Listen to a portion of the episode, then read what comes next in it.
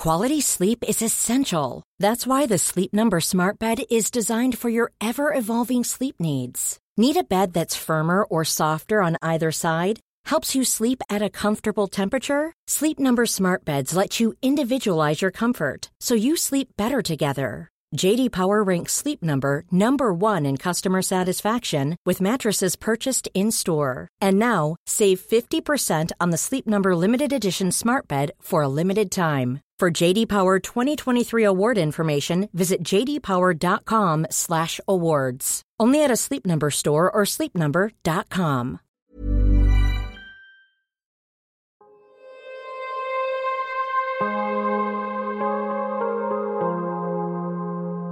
Vores mentale sundhed er nedadgående, og det er til trods for, at vi aldrig har været rigere, aldrig har haft flere muligheder og aldrig har levet længere. Det skal vi selvfølgelig tale højt om, så vi kan blive klogere på, hvordan vi får det bedre. Podcasten her handler om, hvordan vi kan lykkes med at være gladest og friest muligt i det ene, ofte ret travle liv, vi har.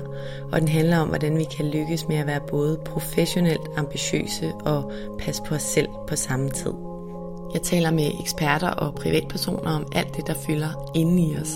Min erfaring er, at når vi taler højt om de ting, så opdager vi, at der er mange andre, der bøvler med de samme ting. Og jeg tror virkelig på, at vi kan lære af og inspirere hinanden ved at dele vores sårbarheder, erfaring og viden. Så velkommen til Vores Mentale Sundhed, en Mindcare Collective podcast. Jeg håber meget, at du vil lytte med, og at du følger med på min Mindcare Collective profil på Instagram, hvor jeg hver dag deler indhold til refleksion, motivation og inspiration. Jeg hedder Lea Helmand. For nylig der læste jeg en bog, der virkelig tog mig med storm.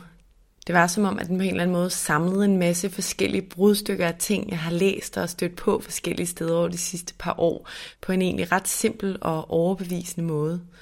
Bogen hedder Dit selvhelbredende sind, og hvis jeg skal kode det helt ned med mine egne ord, så handler det om, at vores sind egentlig har en medfødt evne til at helbrede sig selv, hvis vi lærer virkelig at forstå og at anerkende, at vores tanker kun er tanker. De er ikke andet. Tanker er ikke os, de er bare tanker. Det er ikke noget, vi er, det er noget, vi har. Og tanker er forbipasserende, hvis vi ikke dyrker dem. Og for nogen kan det måske lyde lidt abstrakt, men jeg lover jer altså, at der er et kæmpe potentiale i at forstå det her. Og i dag har jeg forfatteren af bogen, Mette Louise Holland, i studiet, og jeg glæder mig helt vildt til at dele hendes viden og perspektiver med jer. Inden vi starter, så vil jeg som altid også lige nævne, at du helt gratis og nemt kan støtte podcasten og Mindcare Collective, og det gør du først og fremmest ved at dele, at du lytter med. Det betyder virkelig, virkelig meget. Du kan selvfølgelig også donere et valgfrit beløb til podcasten. Det gør du via MobilePay-nummeret 155503, som du også kan se i tekststykket under afsnittet. Og så er det altså virkelig dejligt, hvis du rater podcasten og anmelder den, og subscriber til den, hvis du kan lide, hvad du hører. Det er alt sammen med til at støtte, at der kan blive ved med at komme nye afsnit. Tusind tak. Velkommen til Mette Louise Holland. Tak. Mette Louise, den her snak i dag, den øh, har jeg personligt virkelig glædet mig til. Vi skal snakke om din bog, Dit selvhelbredende sind.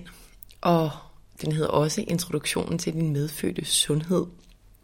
Og i den her bog, der fremstiller du en måde, vi kan se os selv på og vores tanker på, på en måde, der sådan er lidt abstrakt, og så den egentlig samtidig virkelig, virkelig simpel.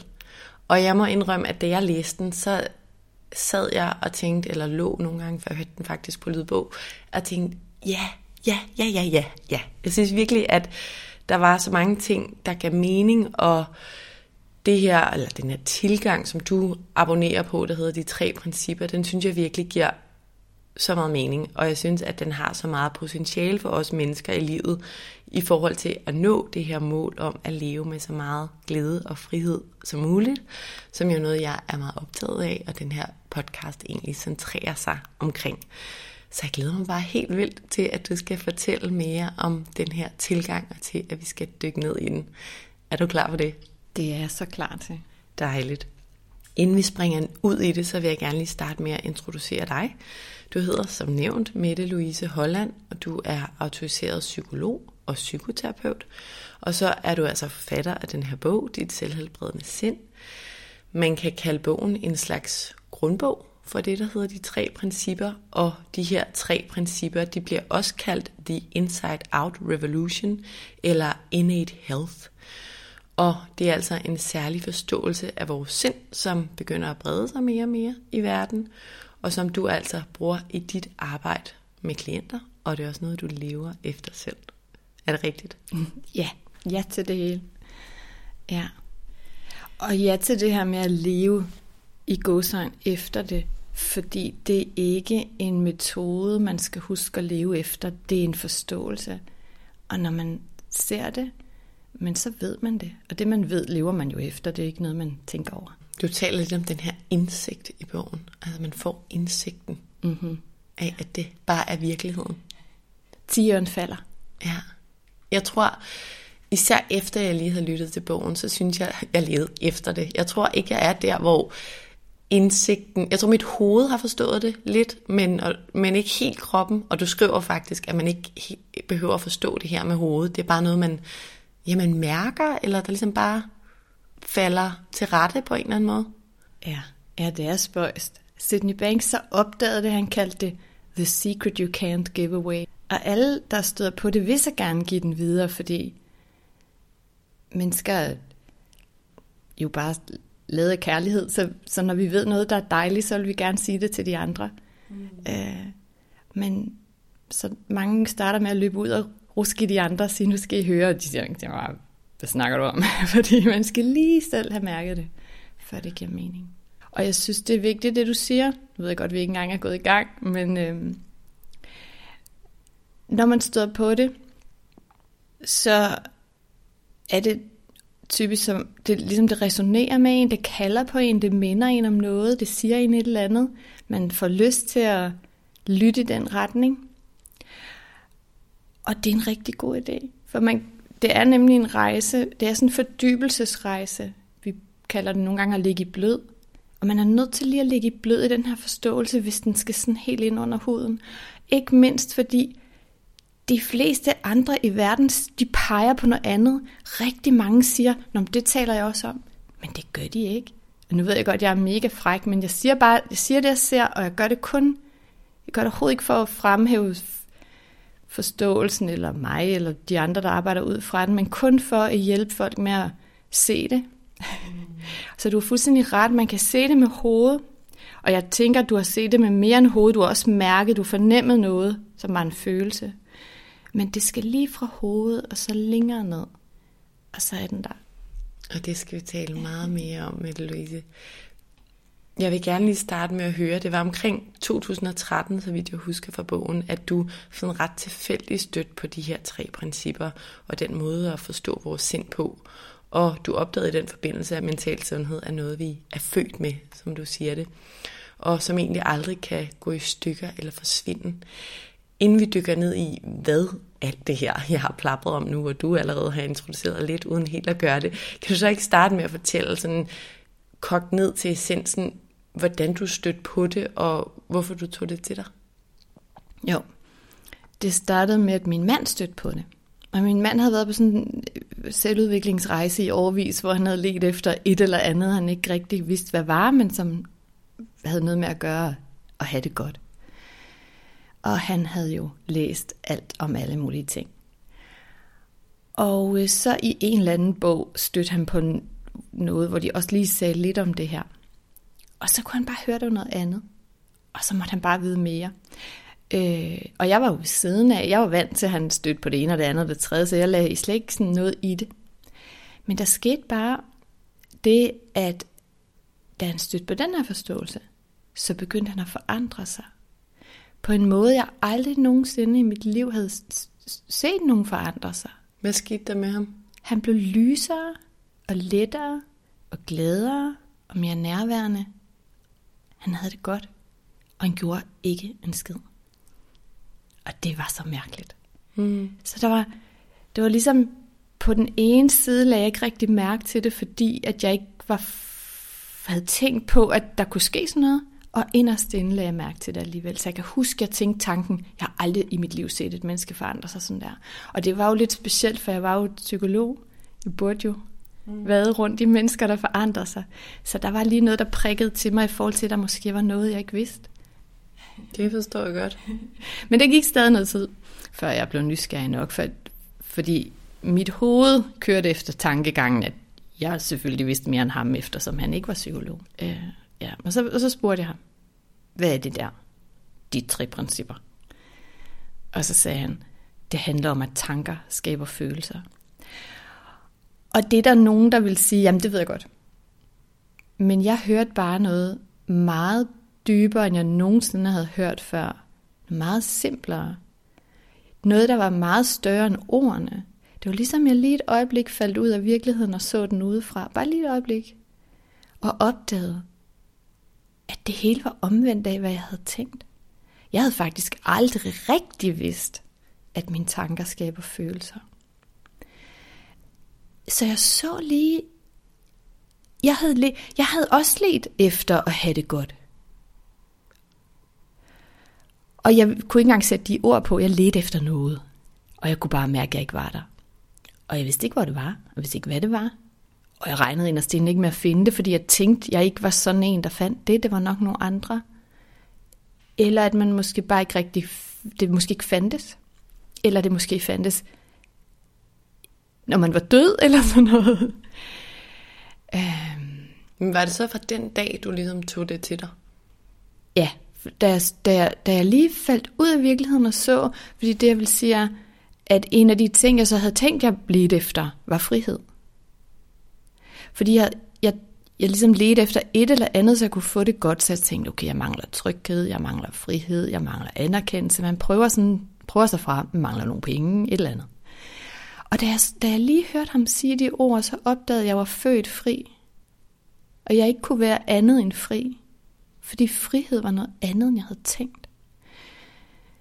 Jeg, fordi jeg hørte, at der er intet uden for dig selv, der kan give dig en følelse.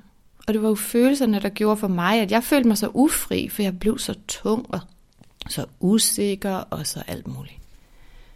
Så egentlig har vi uendelig magt med vores tanker, fordi det er dem, der skaber vores følelser. Så vi skal sådan, det er, det er roden, det er tankerne.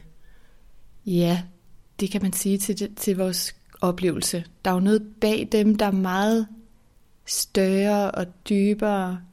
Som vi ikke kan styre. Som er, som bare er, som er det vi er. Men ja, følelser er kroppen, der viser os, hvad vi tænker. Et øjeblik ad gangen. Tanker er sådan ultimativ kreativitet. Vi oplever det, vi tænker. Og fordi det føles, så bliver det virkelighed for os. Så vi går i vores egen hjemmelavede virkelighed alle sammen, og den er, og den er unik for os. Og det, den er så virkelig for os, så vi føler, at alle de andre også går rundt i vores. Så du ved, når jeg havde usikre tanker og tænkte, at jeg vidste, at alle andre mennesker ikke kunne lide mig, så var det min sandhed. Og jeg havde ikke set, at det jo kun var min virkelighed.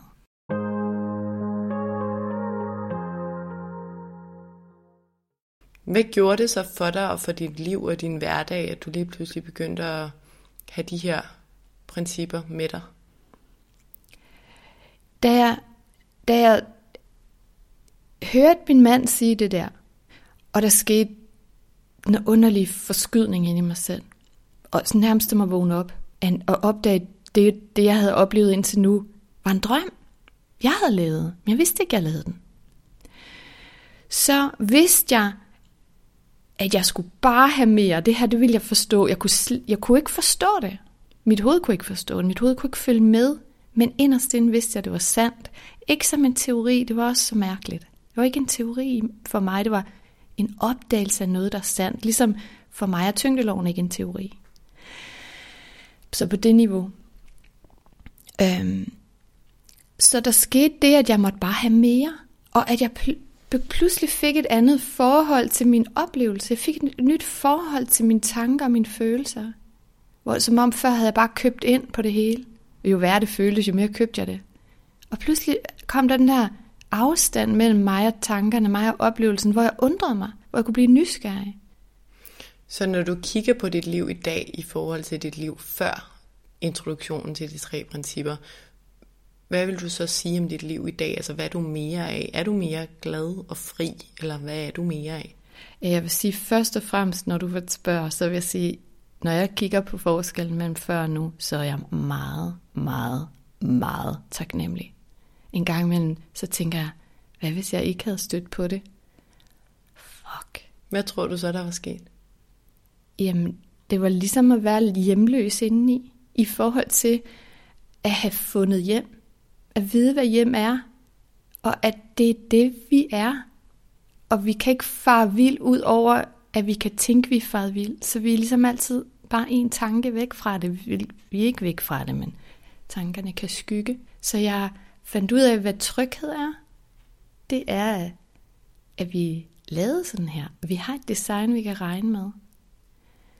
Jeg fandt ud af, hvad glæde er. Det kommer ikke af noget udefra. Det er alle de øjeblikke, du ikke overtænker.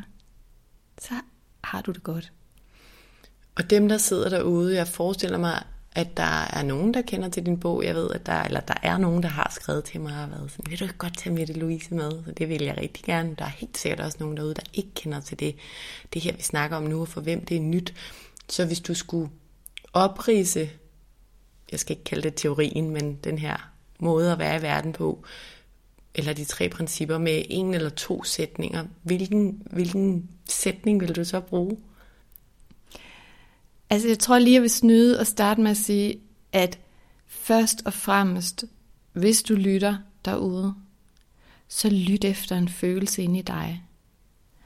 Prøv at lade være at prøve at forstå det med dit hoved, for så ender det bare ligesom alle de andre ting, hvor du tænker, du skal øve dig lidt mere, før den er der.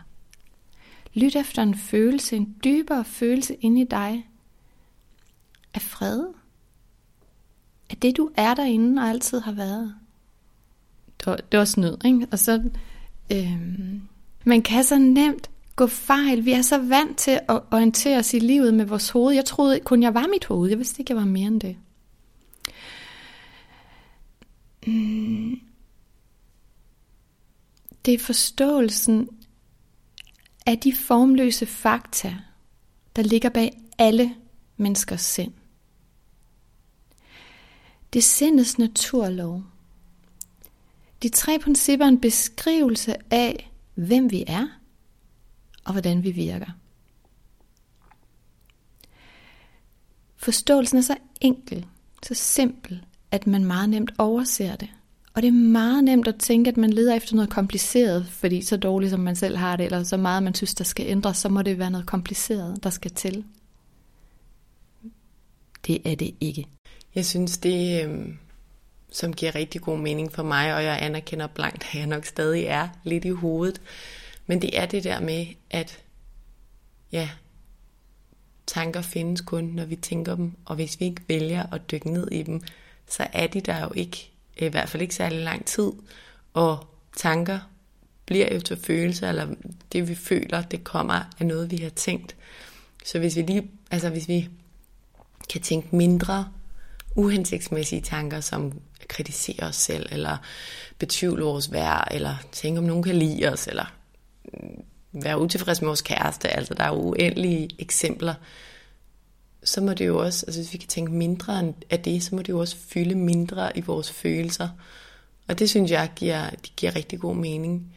Du giver på et tidspunkt i bogen et eksempel, jeg kan ikke huske, om det er fra dig eller en caseperson, men det her med, at når der kommer sådan en uhensigtsmæssig tanke, så kan man ligesom bare forestille sig sådan en heliumballon, hvor den ligesom, tanken bare svæver op i den der heliumballon og forsvinder. Og det er faktisk igen, måske er jeg sådan lidt mere en hovedperson. Men det har hjulpet mig at været et redskab, der virkede rigtig fint for mig. Jeg var sådan, det her er jo bare en tanke. Og så vidderligt forestillede mig den der heliumballon, og så bare har jeg bare lavet det svæve.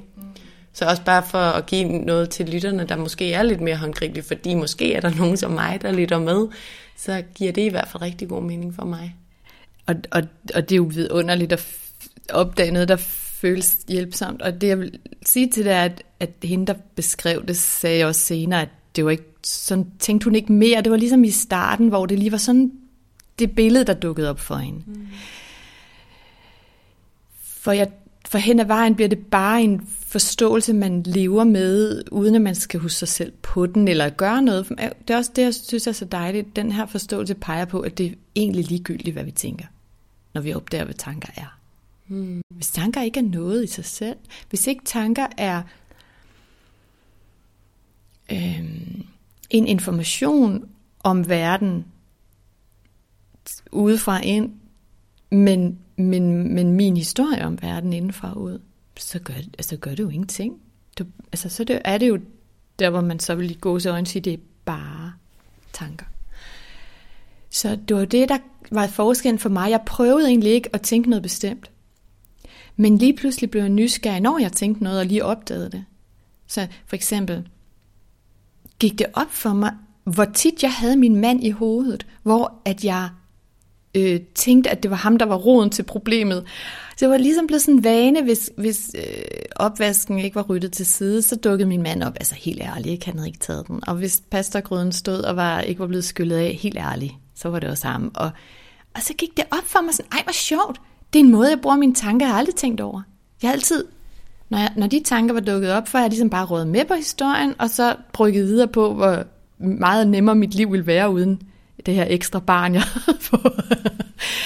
og så kunne det godt være en gang med, men det er også lige, det, det lige dukket op for mig, at det faktisk var mig, der ikke havde skyllet pastagryden af i går. Men det, det, det, det var ikke lige, det, så, det var ikke så relevant ting. Men, men med den her forståelse, så opdagede jeg pludselig, ah, det er noget, jeg gør i mit hoved.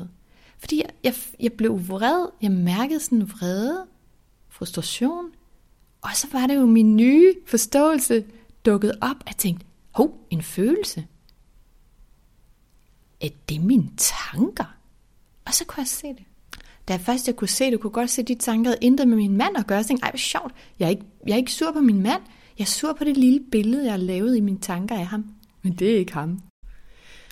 Jeg tænker med Louise, uden at det skal blive for komplekst, så tænker jeg, at vi lige skal tale om de der tre principper, fordi som nævnt, så synes jeg virkelig, at bogen gav rigtig meget mening for mig, og den gav mig en følelse af mulighed for frihed, hvis det giver mening. Mm.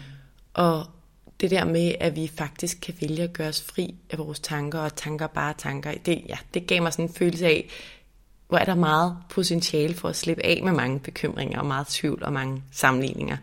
Og det er jo nogle ting, der fylder ret uhensigtsmæssigt for mange. De fylder jo nok for de fleste. Mm, det jeg til gengæld synes var lidt abstrakt faktisk, det var selve beskrivelsen af de her tre principper, og du bruger heller ikke så lang tid på at beskrive dem, for måske er det egentlig ikke så vigtigt. Men når nu det hedder de tre principper, og vi laver en podcast om det, så tænker jeg, at vi lige skal gå over dem. Og på engelsk hedder de thought, consciousness og mind. Mm. Og jeg tror især, det er den her mind-del, der bliver lidt abstrakt for mig. Mm. Men vil du ikke bare kort lige gå over de tre begreber? Det er en beskrivelse af, af vores design. Vores, mm, de kræfter, de naturkræfter, sindet er. De er ens for alle. Og øh, det vil sige, det er, jo, det er jo sådan set en beskrivelse af os, hvad vi er lavet af. Så tanke, det er den her kreative kraft, der dukker op øjeblik for øjeblik konstant i alle menneskers sind. Det er sådan en lang strøm af kreativitet. De tanker, vi så lægger noget i dem, kan vi bruge videre på, og mange andre tanker forsvinder bare ud af den blå luft. Og det kan man sige, det er tankers natur. Ikke? De dukker op og forsvinder. Så det er det her thought-element. Ja, det er tanke. Ikke? Bevidsthed. Bevidsthed er det, der gør, du kan opleve. Bevidsthed er en formløs kraft. Det er dig før formen det er dig, der i det. Så hvis, hvis, man kan sige, hvis, hvis du har en tanke, men du ikke havde en bevidsthed, så ville du ikke vide, at du havde tanken. Hvis du har en tanke, lad os sige, at du tænker på en rev, så er det bevidstheden, der gør, at du lige kan se den lille rev inde i hovedet, eller inde i tanken. Hvis du så tænker på noget andet, på en eller anden stor elregning, du har fået, så er det en anden tanke. Men bevidstheden, der oplever, er den samme. Det vil sige, at vi er noget bag tankerne, der altid er det samme. Er det sådan den der, ja, jeg tror, du sagde ordet i akteren, det er sådan, jeg ser det for mig, det er sådan en, der kan i agtage, hvad vi faktisk tænker. Mm-hmm. Og hvis, hvis vi ikke har nogen form på det niveau, så kan vi ikke gå i stykker. Prøv lige at uddybe det. Øh, prøv at ødelægge tyngdeloven. Det kan man ikke, fordi vi kan ikke engang se den. Den er ikke en ting, og bevidstheden er heller ikke en ting. Men tyngdeloven er her. Vi kan se effekten af den, bare vi slipper en blyant. Vi kan se effekten af den, fordi vi tog ikke er svævet op under loftet. det er så hverdagssagtigt, at vi ikke tænker over det. Så det er en bevidsthed af, at den her form er der, findes. Ja, bevidst, det er en be- bevidsthed er bare det, der gør, at vi kan opleve. Og bevidsthed har heller ikke en form, men den er der. Vi kan iagtage effekten af den, fordi vi, har, vi kan have en oplevelse. Så bevidstheden er dig inde bag tankerne. Og for mig var det betydningsfuldt at se det her enkle, enkle øh, øh tryllekunst, det her bevidsthed plus tanke, bum, virkelighed. Og, og især, at jeg så det her med, at uanset hvad jeg tænker og føler, er jeg det samme, der er uskat om bagved. Og det er der, jeg blandt andet bruger det her metafor med biograflæret. Hvis tanker er som en film i biografen, så er bevidstheden lidt som læret. Øh, hvis ikke læret var der, ville vi ikke kunne se filmen. Og læret forandrer sig aldrig. Selv midt i den uhyggeligste scene er læret okay.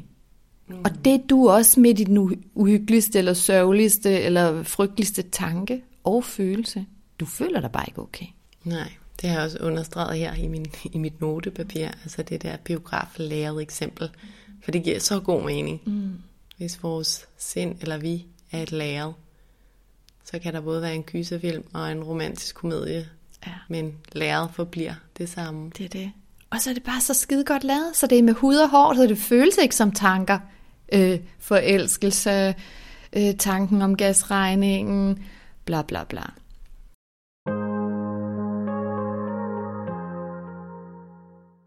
Hvad så med det tredje element?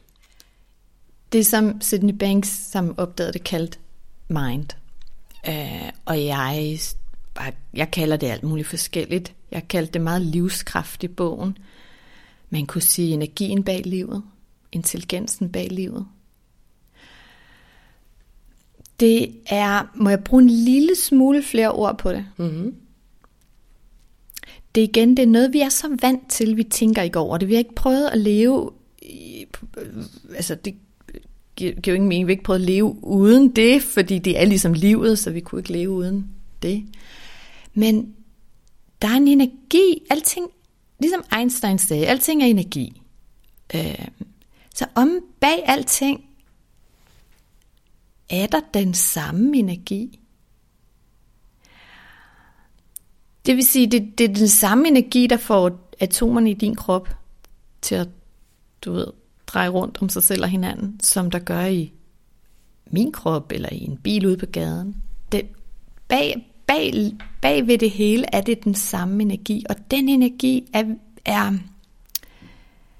den har indbygget intelligens. Det vil sige, livet har indbygget intelligens.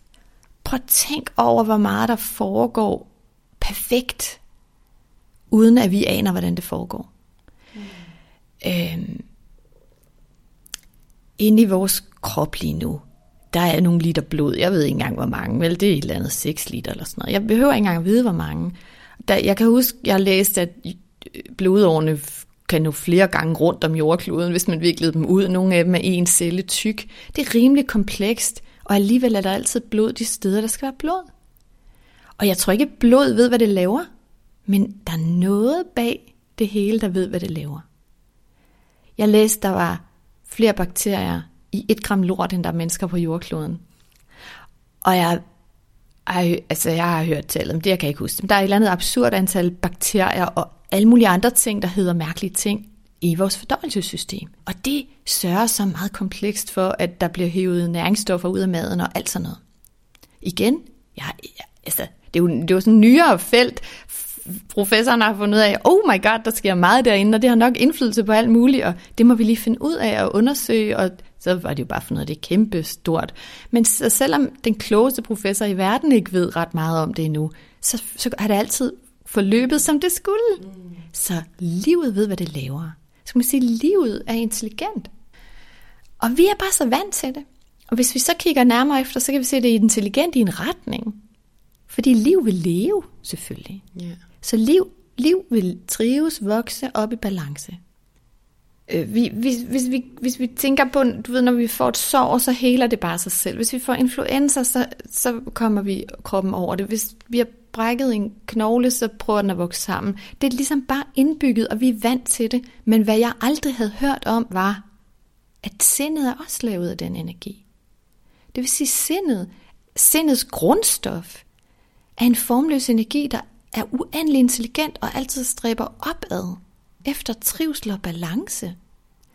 Og da jeg hørte det, det første, der sådan konkret gik op for mig, så det ikke bare var noget underligt abstrakt noget, det var, nå, nå ja, hvor mange tusind gange i mit liv har jeg ikke været i dårlig humør, lidt ved siden af mig selv, et eller andet. Og jeg kan godt huske følelsen af, at man overhovedet ikke selv kan styre det. Så er man pisse sur, og så er det bare sådan, så er man mega deprimeret, og alting ser mørkt ud, og så er det bare sådan, at man kan altså ikke lige sige til sig selv, op på her, jo det kan man godt, men det, det virker ikke rigtigt. Men alligevel er jeg altid Blevet okay igen. Ja, mm. og pludselig kunne jeg se, ah, det er mit design. Mm. Så det, det det, der er så hjælpsomt i den her forståelse, der det peger på noget, der allerede er der, mm. altid har været der, og vi kan få øje på det, vi kan høre om det, blive tiltrukket af det, fordi der er noget inderst inde i os, der allerede ved det, fordi det er det. Og så går det op for os af vejen, og så bliver det tydeligt. Og så er det som om, man kommer til at leve lidt nærmest i sådan en parallel verden. Pludselig kan man se, gud, alle de andre ved det ikke. De er bange for deres følelser. De er bange for et eller andet. Yeah. Og pludselig du, er man ikke bange for sin oplevelse mere. Man siger, ja ja, nu ser det hele ud af helvede til. Og det er jo fordi, tankerne er lige faldet i grøften. Om lidt ser det anderledes ud. Om lidt har jeg en anden virkelighed, et andet liv. Jeg synes, det giver god mening. Samtidig synes jeg også, hvis der er nogen, der lytter med, der stadig tænker, åh, det er sådan lidt, så er det okay. Og så, øh, så er de et skridt på rejsen, og jeg kan altså virkelig anbefale os at læse din bog, fordi der også er en masse cases på folk, der har været igennem den her rejse, som altså når til det her sted, hvor de lige pludselig virkelig mærker det. Og så hører man om, hvad det gør ved dem. Så det kan jeg virkelig anbefale.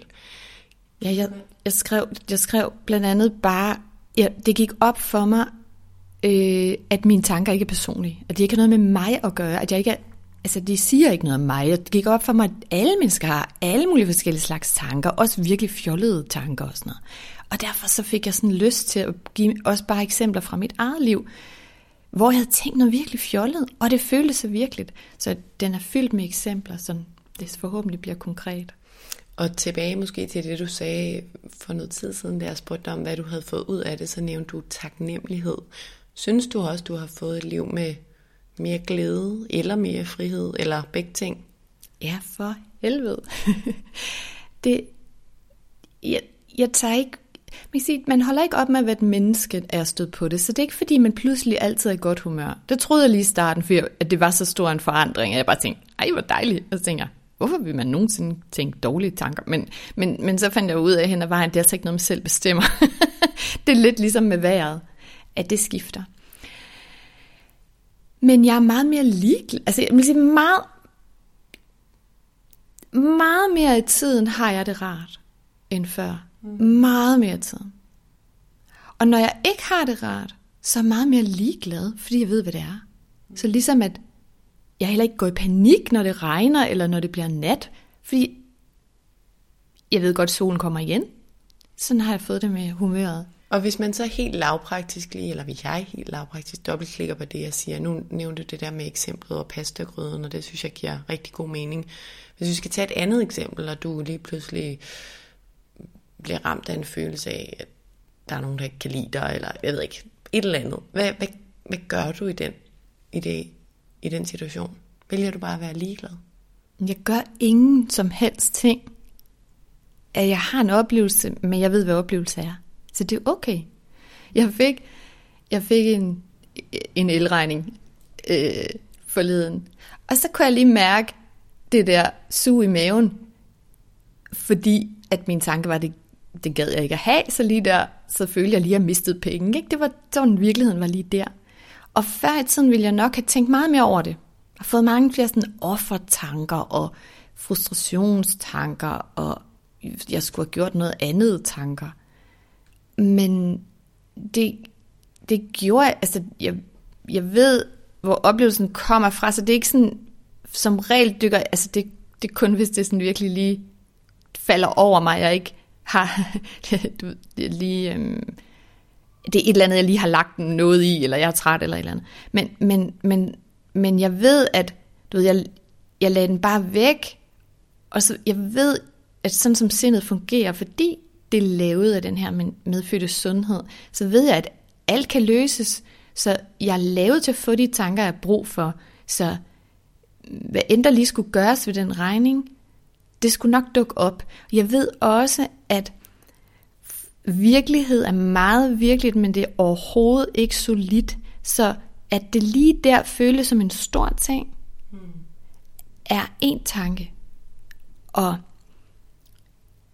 så jeg tror, jeg benytter mig af systemet, som det ligesom er designet. Så jeg ved, at når jeg lige lægger det lidt til side, så vil det se mindre ud, det vil se anderledes ud på et andet tidspunkt, og det er ikke noget, jeg skal gøre, for det er jo ligesom livets opdrift, der, der sørger for det, og ganske rigtigt, så så, så, det, så så det mindre ud. Det giver god mening, at det du siger med, det, det kan virke virkeligt, men det er ikke solidt. Det, det, men det er virkeligt for os. Virkelighed er øhm, meget, altså tanker skaber følelser af opskriften på virkelighed. Så vir, det er virkelighed for os. Det er derfor, det, det, det, det er så overbevisende.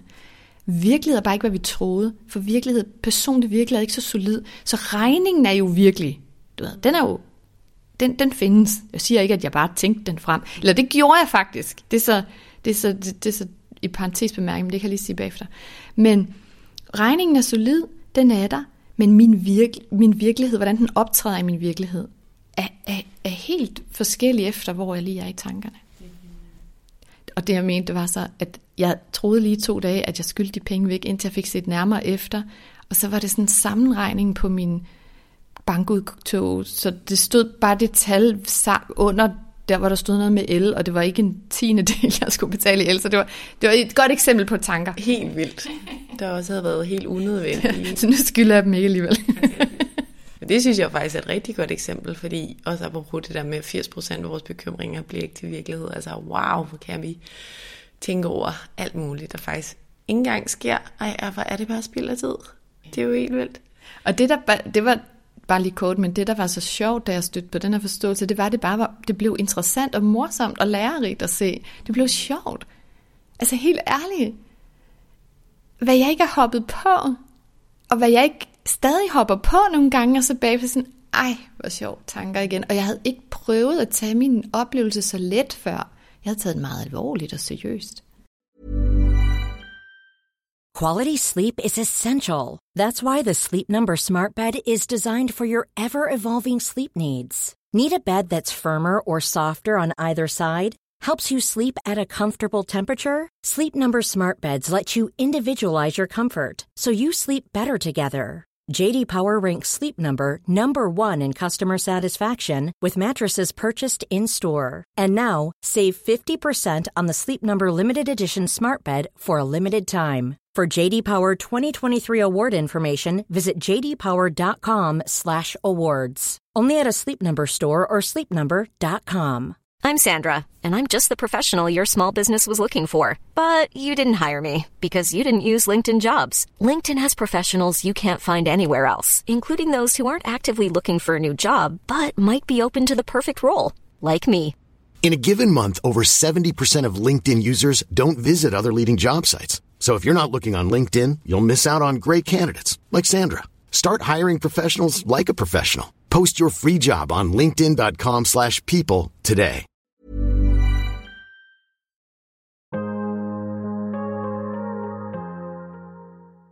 Nu kommer vi til nogle spørgsmål, som øhm, man måske godt kan høre er noget, jeg øhm, spørger om, fordi jeg prøver at forstå det med hovedet. Men jeg tænker, at der er andre som mig, så nu tænker jeg, at vi kaster os ud i det og ser, hvor det tager os hen.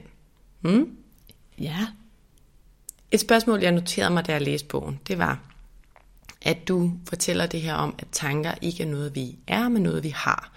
Så på en eller anden måde, så er de her negative, bekymrende, tvivlende tanker, det, det er dem, vi har, men det er bare en illusion, kan man kalde dem. Eller i hvert fald er det en tanke, som forsvinder, hvis vi vælger ikke at dykke ned i dem. Men det samme gælder vel så også de glade og lykkelige tanker. Altså, så er det vel også bare nogen, vi har, og ikke nogen, vi er. Og det jeg så tænker er, hvad er vi så uden vores tanker? Fordi hvis vi hverken er de negative eller de positive, hvad er vi så? Giver det mening? Jamen, vi, ja, altså vi er jo ikke vores oplevelse, fordi så var vi noget, der kom og gik. Vi er det, der har oplevelsen. Og Men er vi så neutrale? det, det er noget, jeg ikke synes, at man kan svare på, fordi vi er noget før formen. Det, vi, det der essentielt er os, som jeg vil kalde de tre principper, er før formen. Så snart du sætter et ord på, har du en form. Så på en måde kunne man sige, det var neutralt, noget formløst, men, men det, der resonerer bedst med mig, er, at dybere, dybest set er vi kærlighed i en meget fundamental betydning, som er større end det, vi normalt tænker af kærlighed. Mm. En meget smuk, dyb følelse, som er en følelse af vores natur. Og som du ved, når folk har nærdødsoplevelser, så kommer de alle sammen tilbage, og så siger de, jeg kan ikke forklare det sted, jeg var. Det, det er ikke nogen menneskeord, der dækker det. Men jeg vidste, da jeg var der, at det er mit hjem. Jeg vidste, at alt er godt. Alt er ét. Alt er kærlighed. Mm. Det er vores essens. Og det kan hovedet ikke forstå. Men hvis det resonerer med hjertet, Hænger det også sammen med det, du skriver om, at vi egentlig er født lykkelige? ja, vi er den følelse. Og det er jo også dejligt at tro på. Og man hører det mange steder, og altså, jeg kan få sådan en følelse, hvis jeg går i naturen og bare omgiver mig af skov, og er sådan, jeg, jeg synes, jeg får noget af det, du beskriver der. Så det er slet ikke, fordi jeg ikke synes det egentlig. Nu har jeg bare muligheden for at udfordre det. Og jeg tænker, at der er nogle logiske hoveder, der sidder og tænker, hvordan ved vi, at vi er det egentlig? Hvorfor er vi ikke født negativ? Så det var bare for at, at prøve at få nogle ord på det. Ja. Og et dejligt eksempel med, at så går du der i skoven og lige, at der i virkeligheden, uden man tænker over det, giver man måske lige slip på, tank, på tankerne. Og hvad mærker man så? Det man er før tankerne. Og så kan man tænke, fordi da jeg ikke var stødt på den her forståelse, så gjorde jeg det rigtig mange gør. Jeg orienterede mig i den her formernes verden, vi lever i. Så jeg ville selvfølgelig tænke, hov, jeg bliver glad af at gå i skoven. Åh, oh, så det er skoven. Det kommer af skoven. Og så vil jeg straks begynde, det er så personligt, vil jeg så straks begynde at tænke en masse sørgelige tanker over, at jeg ikke havde råd til at bo inde i skoven, eller sådan noget tættere på skoven og, og hvis man øh, har en logisk tankegang, eller tilsyneladende logisk øh, analyserende, øh, og tænker, Nå, hvordan kan man vide, at man ikke har lavet noget negativt, så kan man sige, så bor man jo bare i den virkelighed. Vi har hver vores virkelighed, og det må vi gerne have. Så det den virkelighed, man oplever, og simpelthen man synes, det lyder som noget romantisk togesnak, det her. Jeg har det sådan, at jeg tænker ikke, jeg ved det. Jeg ved det. Og det, det vil jeg ikke prøve at putte i halsen på nogen mennesker. Det, det, vil ikke, det vil jeg heller ikke kunne. Men man har lov til at tænke, hvad man vil. Men det, at man tænker, hvad man vil, og at det føles virkeligt, det beviser jo meget godt. Det peger i hvert fald meget godt i den retning, jeg, jeg taler om. Mm. Og selv det mest logiske menneske, eller analyserende menneske, jeg tror, hvis der kom en lastbil i fuld fart hen mod, øh, mod ham og en eller anden, han ikke kendte, så tror jeg, han ville hive den person til side, inden han tænkte. Så jeg tror, han har lavet noget godt alligevel. En anden ting, jeg også gerne lige vil høre om, det er, at du skriver i bogen om traumer og dødsfald. Og jeg tænker, at nogen måske kan blive lidt provokeret af at høre med her, og, og altså høre det her med, at tanker ikke er virkelighed. Måske. Altså, hvis man er en, der tænker meget over noget traumatisk, man har oplevet, eller hvis man sørger over et dødsfald, så er mit spørgsmål, hvordan kan man så bruge den her overbevisning om de tre principper, og om at sindet er selvregulerende, samtidig med at have respekt for det, der er sket? Altså, man, man kan jo sige, man, man kan jo lade være med at gå, løbe over til en, der lige har mistet nogen, og bare sige, det er bare dine tanker. Mm. Det, vil nok ikke være så rart. Øhm, jeg tænker, det er bare op til den enkelte øh, om, altså, at, at lytte, hvis man er inspireret til at lytte, og så se, hvad der giver mening. For, for når vi kigger på nogen, altså jeg, jeg, jeg prøver ikke at underkende nogens følelser, og man har jo lov at have, at jeg, den her, den her forståelse er netop bare en forståelse. Det er ikke en anvisning på, hvordan vi skal have det, eller hvordan vi skal tænke og føle. Vi må have det, ligesom vi har det. Hvis jeg mister nogen, øh, så jeg ved, jeg ved, at jeg ikke kan vide på forhånd, hvordan jeg vil have det. Jeg kan tænke, at jeg vil blive meget ked af det, og det vil jeg garanteret også. Jeg vil, gar- jeg, jeg vil garanteret kunne, hvis min mand døde i morgen, så vil jeg garanteret få alle mulige voldsomme følelser, jeg ikke engang havde forestillet mig, at jeg kunne få. Men lige nu ved jeg bare, at jeg ikke ved, hvordan jeg vil have det. Men hvad kan vi gøre i det, i, i det eksempel? Lad os sige, at man mister, eller jeg mistede en af mine børn, Gud forbyder det, det håber jeg aldrig nogensinde sker. Men kan man så ikke bruge det her på en eller anden måde til at, eller kan man bruge det til at komme, jeg ved ikke, vil sige nemmere igennem det, men komme igennem det måske bare, men stadig have respekt for det, der er sket? Designet peger jo på, hvordan vi dog kommer igennem sådan nogle ting. Jeg, jeg er jo den glæde at have talt med rigtig, rigtig mange forskellige mennesker. Og jeg møder nogle gange folk, der, mist, der har mistet, og som siger, jeg troede ikke, jeg kunne komme igennem det. Men det kunne jeg så. Altså, og det vi peger jo lige præcis på, at vi er lavet af noget, der er meget mere intelligent, end vi selv forstår. Og at det noget har opdrift.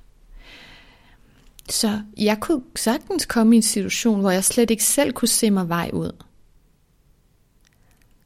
Men, men jeg vil være glad for at vide det, jeg ved inderst inden, for, fordi jeg tænker, det vil være nemmere at bære og have det ubærligt, når man ved, det ikke er solidt, og når man ved, der er noget, der bærer mig.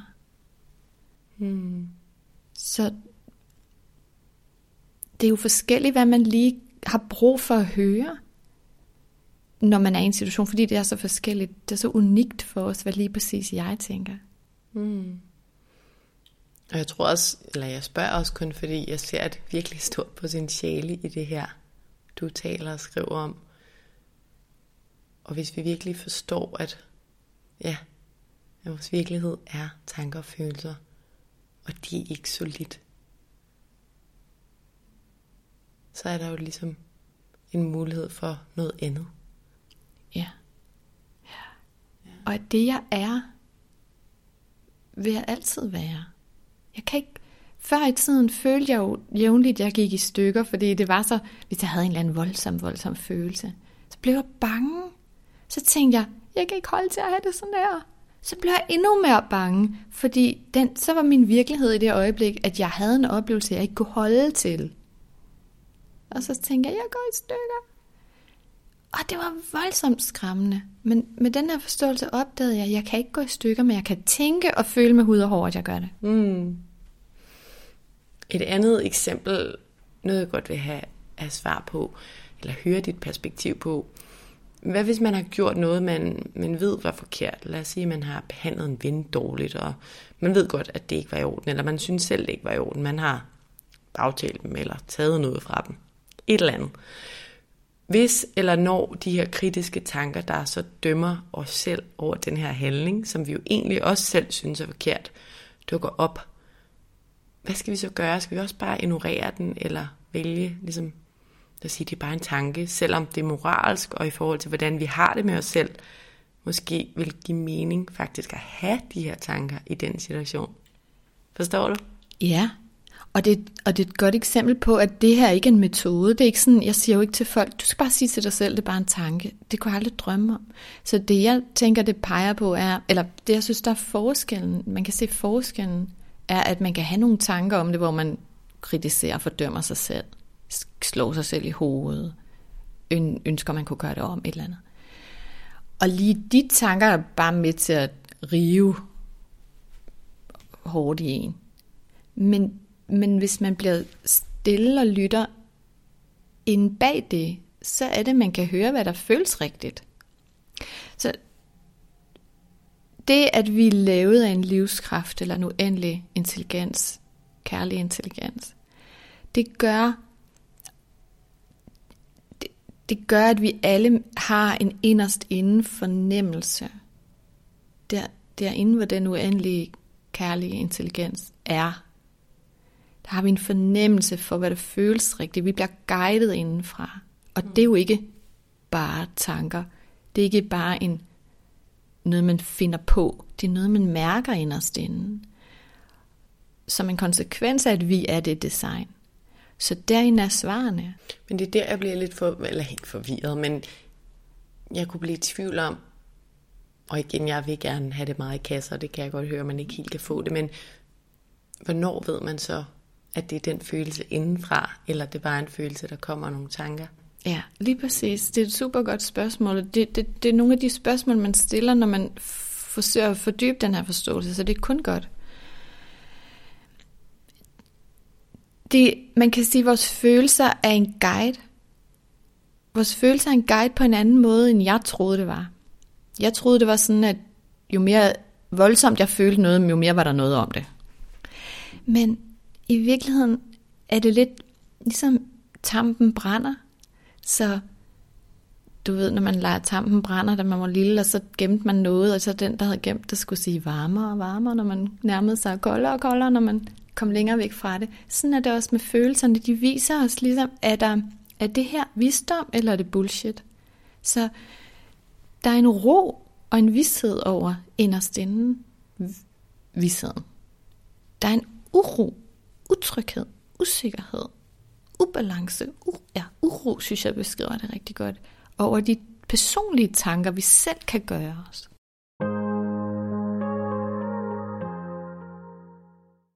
Et eksempel, jeg kom til at tænke på, da jeg, da jeg forberedte det her, det var, um, hvis man nu i et forhold til en kæreste, altså der er jo rigtig mange, der går fra hinanden, og jeg tænker, at mange på et eller andet tidspunkt tænker et eller andet negativt om sin kæreste. Det kan være, at jeg tror ikke, jeg tænder på hende, eller på ham mere, eller måske er der også nogen, der tænker, jeg er bare ikke vild med ham, eller hende mere. Kan man, altså fordi hvis det er også bare et øjeblikstanke, der bliver til en følelse, som ikke har en fast form, kan man så på en eller anden måde hvis man nu virkelig gerne vil give forholdet en chance, selvom man får de her følelser, og måske bliver lidt bange for de her følelser, kan man så sige, ej, det er en tanke, måske jeg skal prøve at tænke anderledes om det. Forstår du, hvad jeg mener? Ja, ja altså jeg tænker, jeg tænker, man kan blive nysgerrig. Ligesom, er det en, altså, hvad, hvad er op og ned? Ikke? Er det en tanke i nuet? Eller er der noget om det her? Øh, inderst inden. Fordi inderst inden ved folk godt, hvad der føles rigtigt at gøre. Det kan tage et stykke tid at turde lytte til det nogle gange. Men øh, det er altid, når vi lytter til det, at historien går videre. Men jeg synes, jeg sidder bare lige og smiler, fordi det var en af de ting, der forandrede sig 10.000 procent hos, øh, hjemme hos os. Fordi jeg havde en vane med at gå og bruge negative historier om min mand. Jeg havde vidst ikke, det var mig, der gjorde det. Så jeg oplevede bare, at det var min mand, der var sådan og sådan og sådan. Og hver gang jeg blev sur, så tænkte jeg på, altså så, fordi det var jo, føltes ikke bare som en tanke, det var, en vir, det var virkelighed jo selvfølgelig, øh, at min mand var sådan og sådan. Og så, og så lynhurtigt, så kom jeg sådan ud af de tanker med, hvad laver jeg? Hvad, hvad, hvad, hvad har jeg overset? Hvordan hvad, kan jeg være havnet med ham? Hvorfor fanden har jeg fået børn med ham? Og hvorfor hvor, hvor, hvor, hvor det også besværligt at blive skilt, og det, er det det, man skal? Jeg endte så hurtigt ud af skilsmissetanker. Da vi så stødte på den her forståelse, så begyndte jeg lige så stille at blive nysgerrig på det her, øh, øh, øh, det her, den her oplevelse af at have tanker og følelser. Så, så det, begyndte, det begyndte at gå op for mig, øh, hvordan det virkelig føltes virkeligt, hvor stor en ting det var, han havde gjort, og hvor dumt det var, når jeg lige var i følelserne, og hvor ubetydeligt det kunne føles, når jeg var dampet af. Det var som om, når, man, når, føles, når følelserne, når tankerne faldt til ro, så så jeg klart igen. Og det var virkelig spøjst. Det kunne virkelig gå fra et kæmpe problem til overhovedet ikke at være noget problem. Og så, og så gik det bare mere og mere op for mig, okay, så når følelserne raser, så ser jeg i virkeligheden ikke klart. Det betyder bare, at mine tanker ikke er klar. Og så pludselig kunne det slet ikke betale sig at lytte til tankerne, og det var ikke det, jeg mener med, at følelserne er en god guide. Når der er oprør indeni, men så kan man ikke stole på tankerne. Og det skulle jeg lige have ind under huden, fordi det føles så virkelig, som man kan jo blive grebet. Og så var det så, det gik op for mig. Okay, hvis jeg alligevel ikke kan se klart, når jeg suger, ked af det, frustreret, øh, så er der ingen grund til at lytte til det. Og så var jeg jo begyndt at se det her med, at vi faktisk lavet til at få præcis de tanker, vi har brug for. Og så kunne jeg bare se, okay, hvis det på nogen måde skulle give mening for os, og være det rigtige at gå fra hinanden, så skal jeg nok kunne mærke det. Så skal det nok gå op for mig. Mm. Og der vidste jeg, okay, jeg er aldrig nødt til at tænke over det. Jeg er ikke nødt til at tænke over, om jeg skal blive skilt. For hvis jeg skal, hvis det er det rigtige, så vil det gå op for mig. Og siden har jeg ikke tænkt på at blive skilt. Tanken har ikke strejfet mig. Så det har faktisk reddet jeres forhold? ja, ja, det er simpelthen så nemt at have en kæreste, skrådstræk mand, nu. Jeg plejede at tage over til mine veninder og tale om, hvor meget nemmere alting ville være, hvis damerne boede sammen, og mændene boede sammen. Og så skulle vi også have børnene selvfølgelig, for vi var de eneste, der kunne finde på at passe på folk. Og så en gang imellem kunne man lige mødes. og da jeg stødte på den her forståelse, så havde jeg ikke noget snak. Altså, så havde jeg ikke hele det der emne forsvandt. Så nu elsker jeg ham bare. Nå, hvor dejligt. Vi har været lidt inde på det, det her med, at, at du i bogen siger, at man ikke skal prøve at forstå det med hovedet, og du siger også, eller du skriver i din bog, at man skal prøve at glemme, hvad man ellers har lært.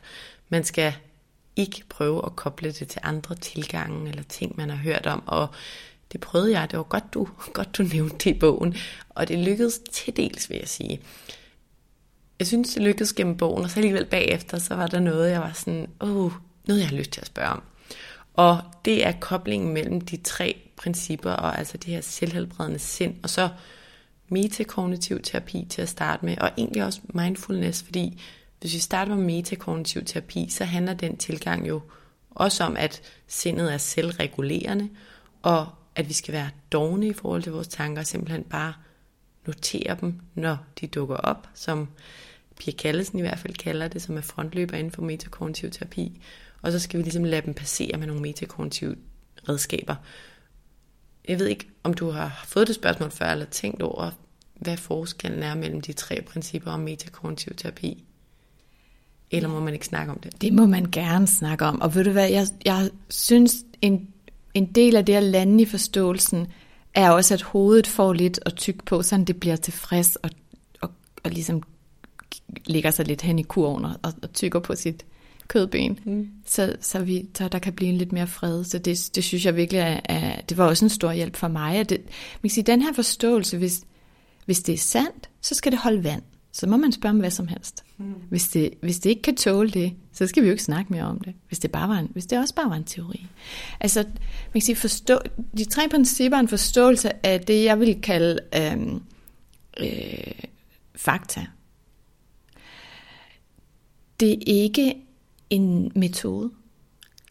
Så det ser, som, det ser ud for mig som om, at i metakognitiv terapi, som jo er en metode, at der er nogen, der har fået nogle indsigter omkring tanker, omkring sindet. Der er noget, de har set, som er som, de har fået glemt, af noget, der er sandt, og derfor er det hjælpsomt. Altså derfor peger de i en retning, der er hjælpsom.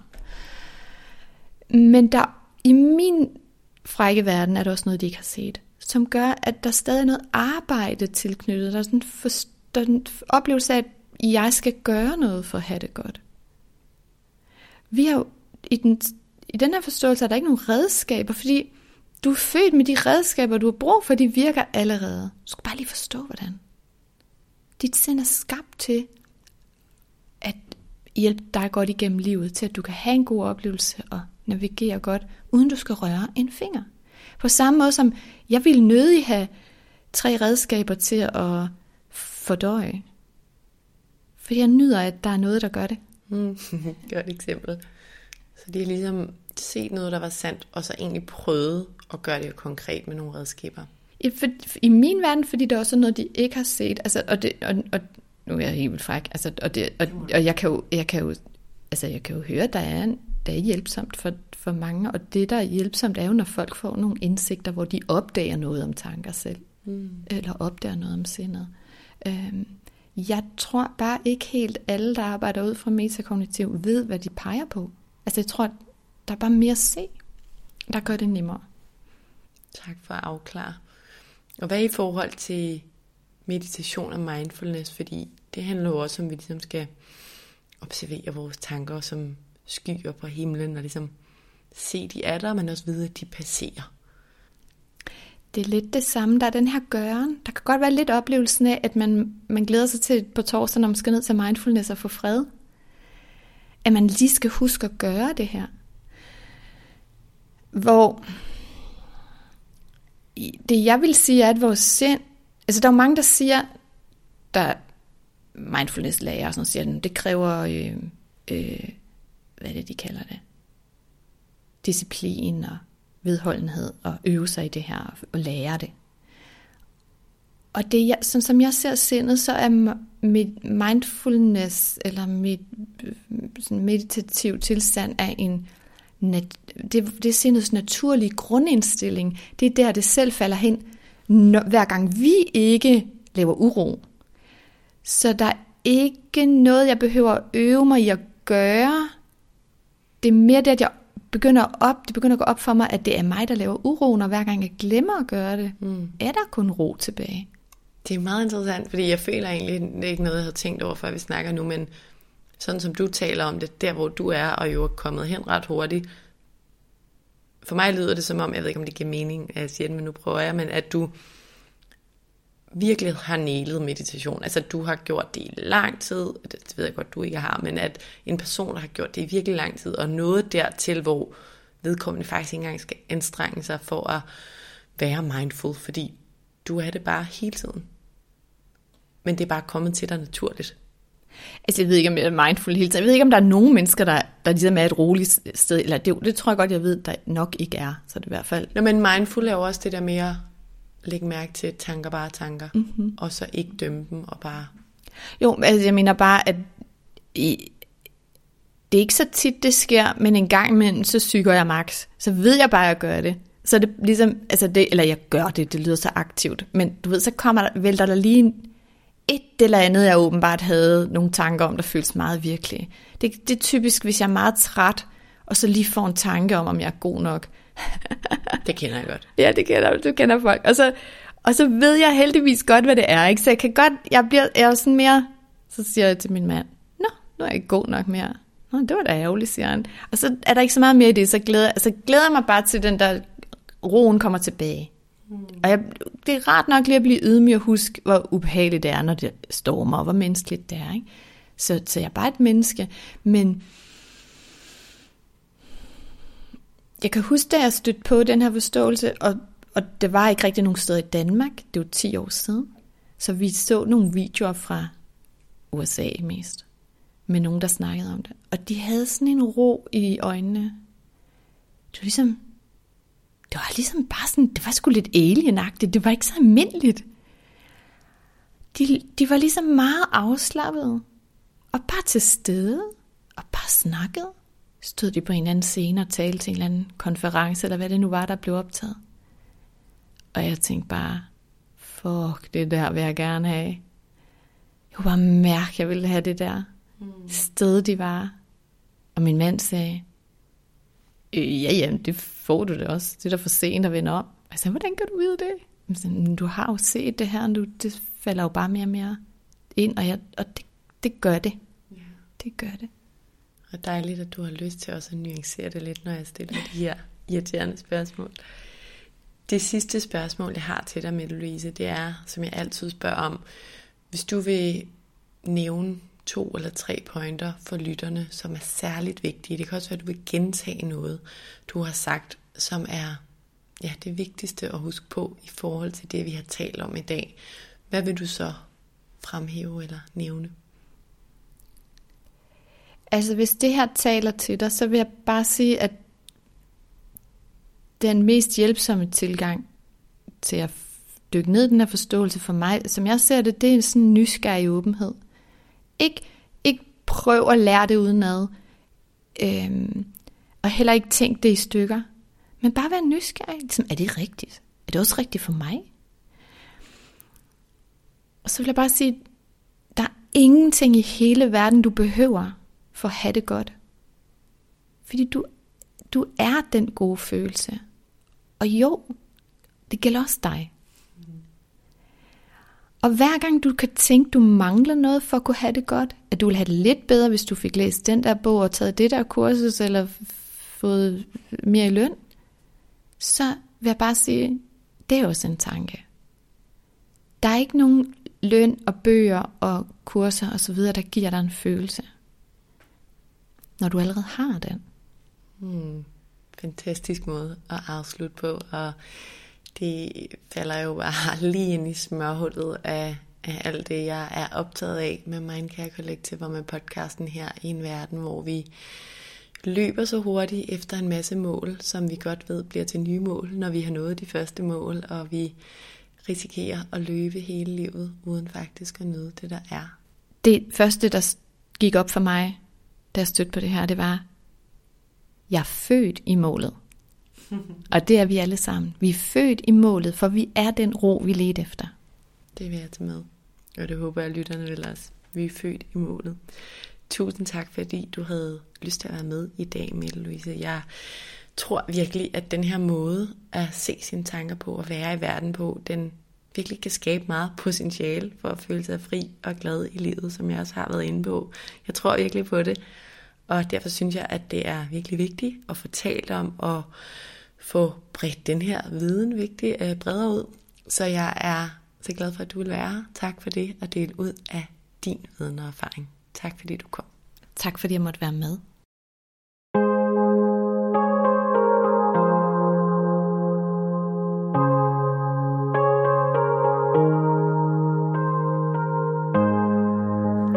Håber virkelig, at du har fået noget ud af at lytte med i dag. Det jeg især tager med mig fra afsnittet, det er helt grundlæggende. Vores tanker skaber vores følelser, der skaber vores virkelighed. Og den virkelighed er formbar. Den måde at se os selv og verden på, synes jeg giver så god mening. Fordi hvis vi virkelig forstår det, så ved vi også, at kritiske, bekymrende, tvivlende og triste tanker ikke er en konstant. Jeg vil i hvert fald personligt helt sikkert tage den her forståelse med mig videre, og som jeg også var ærlig om i afsnittet, så er jeg ikke landet 100% i den endnu, selvom jeg virkelig ser et potentiale i den. Men måske kommer jeg der til på et tidspunkt. Jeg synes i hvert fald, at det lyder som et virkelig rart sted at være, når man ser sig selv som værende født i målet, som værende i målet. Så der er jo ikke nogen steder, vi behøver at løbe hen. Og så lige en note om næste uges afsnit. Der har jeg Karoline Fibæk i studiet. Hun er, som I nok ved, ekspert inden for hormoner og cyklus blandt andet. Og vi taler om, hvorfor rigtig mange faktisk er i hormonel ubalance. Vi taler om, hvordan det påvirker vores sundhed, og selvfølgelig om, hvad vi kan gøre ved det. Hvis du er interesseret i hormoner, så kan du lytte med i næste uge. Tusind tak, fordi du lyttede med i dag. Hvis du kunne lide det, du hørte, så husk, at du nemt og gratis kan støtte podcasten ved at dele, at du lytter med på sociale medier. Husk at tag Mindcare Collective. Det betyder helt vildt meget. Og hvis du kan lide podcasten, så kan du også støtte ved at rate og anmelde den i din podcast-app, og ved at trykke på subscribe-knappen. Så ved du også altid, hvornår der kommer et nyt afsnit. Det er alt sammen med til at støtte, at jeg kan blive ved med at lave nye afsnit af vores mentale sundhed. Som det sidste vil jeg også bare som altid nævne, at du selvfølgelig er velkommen til at række ud, hvis du har noget på hjerte, eller hvis du har nogle særlige emner, du godt kunne tænke dig at få belyst i podcasten. Jeg er altid åben over for input og feedback. Du kan kontakte mig via min Instagram-profil Mindcare Collective, hvor jeg øvrigt håber, at du følger med. Eller du kan skrive til mig via min hjemmeside mindcarecollective.com. Tak fordi du lyttede med.